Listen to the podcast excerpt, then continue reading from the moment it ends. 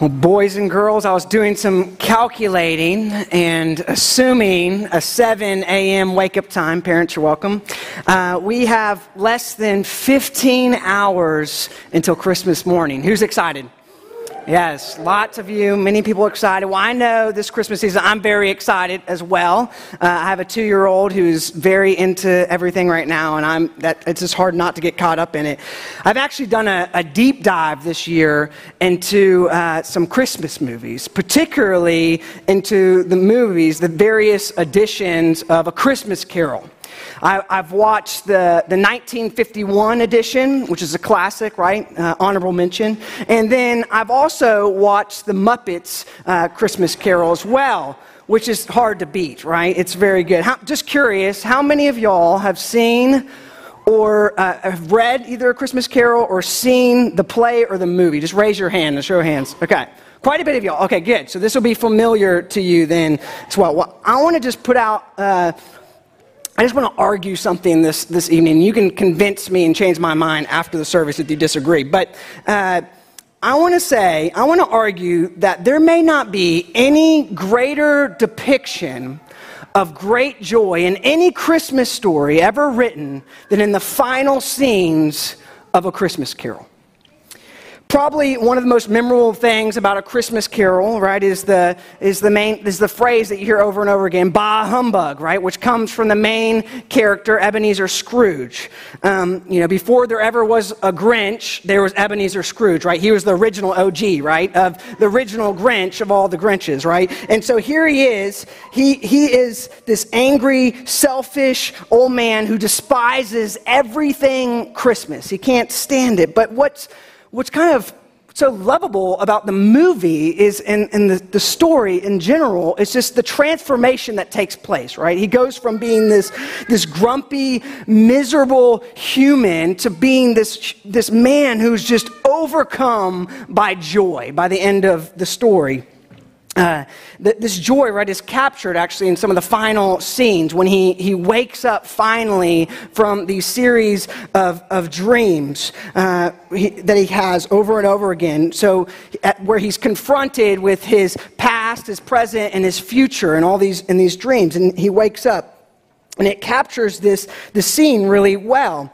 He kind of wakes up and he, he immediately is filled with excitement because he realizes he's still alive, the nightmare's over, and the hopelessness kind of drains out of him and he starts to become kind of ecstatic and just in case you thought that he couldn't get any more excited he looks out the window he finds a boy walking through the snow and he asks them boy what day is it and the boy replies well it's Christmas. Or, and so he, he immediately is floored and is excited, right? He goes from one level of joy to the next. Immediately he becomes like Oprah. He's like, you get a car, you get a car, you get a car, right? Over and over again. Like he is just generous beyond anything. It's this huge transformation that takes place in his life.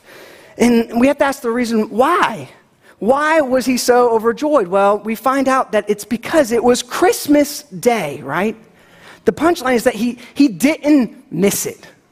He didn't miss Christmas Day, right? There was still time to redeem himself. There was still time to change. There was still time to write a new chapter, right? There was hope in the air. Well, you see, as you'll see in our text this evening, Luke 2, verses 8 through 16, Great joy is not exclusive to Ebenezer Scrooge. In fact, we see that God is delighted to bring great joy to even lowly, despised shepherds. If you look at our, our chapter 2, beginning in verse 8, we're told that there's some shepherds out in the field and they're tending to their flock. And then all of a sudden, this angel appears out of nowhere, this angel of the Lord, and God's glory shines all around them. And we're told that they're filled with this great fear. They're overcome by his presence.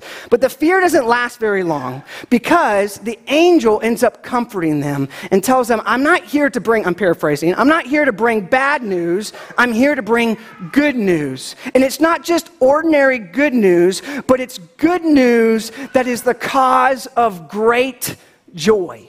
That's the phrase he uses. And now, this phrase, great joy, this combination of the two words, great joy, is actually pretty special and it's pretty unique, okay? And here's why. This phrase, great and joy, those two words used together, are only used in the entire Bible nine times. And out of the nine times, six of them are in the New Testament. And every single time they are used, they are used at a monumental moment in the course of redemptive history. I'll give you a few examples. One of which is uh, in Matthew's Gospel at the resurrection, when they come in, they see that Jesus is, has, has risen and he's gone. He's not in the tomb. The tomb's empty. They are filled with this great joy.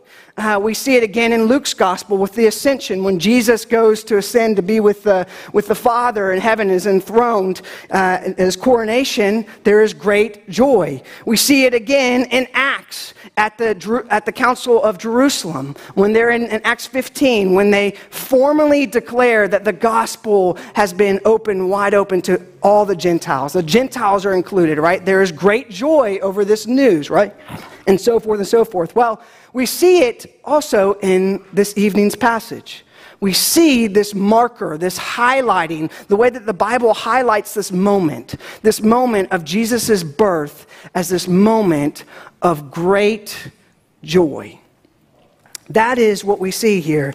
And it's a moment that's so great that it actually required an angel to personally come and to deliver the news to the shepherds. And it wasn't just an angel, it was a host of angels, as you see, an army of angels that come to deliver this news. The news was so great that the, that the shepherds couldn't even contain their joy, that they had to go see just for themselves if it was really true. And so they left their fields to go see. Well, what was this news? Well, we're told that the news was the birth of a baby. A baby that wasn't just any ordinary baby, but a special baby. And I think Luke 2 11, that's where I'm going to be focusing the next few moments that I have left, uh, that he, we get three clues. Three clues why this is the case, why this is such a special occasion.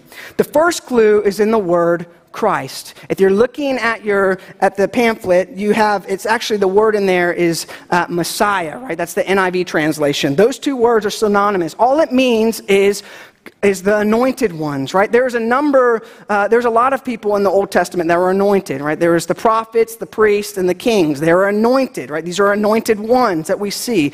But what we see that's different here is that this is the anointed one, right? This is not just another anointed person. This is the anointed one. And the way that we know that is because this person would come, Jesus would come and be born in the city of Bethlehem, right? In the city of David, right? This is the Messiah, the one that they're looking for.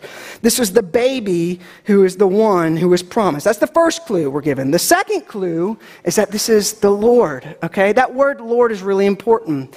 Up until this verse, it, this word Lord has been mentioned 19 times, okay? That's significant. And the reason why it's significant is because every occasion that it's mentioned is in its association with God, the Creator, the one who spoke everything into being. This God, right? The God that this is associated to is now being associated with a baby. Lord right? You see this? We're quickly seeing that this is something spectacular. This baby is the one who is promised. This is the one who is able, right? We have a God sized problem and we need a God sized solution. Thirdly and finally, the word Savior is our final clue, right? These words reveal two things. One, that we need saving to begin with. We need someone to rescue us from ourselves. We need someone to deal with the problem of sin, right? Our greatest need isn't an economist, it isn't a politician, it isn't a philosopher or an entertainer, but our greatest need is a Savior, one who will come and redeem us from our sins and restore things to the way they be. And what we see too is that Jesus, this baby, is the Savior. He is the solution. He is the answer to everything that we've been longing and needing for, right? This is the one, the baby we need. In conclusion, to tie it back to Scrooge, if you think about it, Scrooge was overjoyed at the opportunity just to live a new life, right? At the opportunity for him to do something different for himself. Well, friends, how much more should we be overjoyed? Should we be floored that we're not just given a, an opportunity to do better? Jesus does what we cannot for ourselves. He redeems us from our sins and offers us the forgiveness that we so desperately need.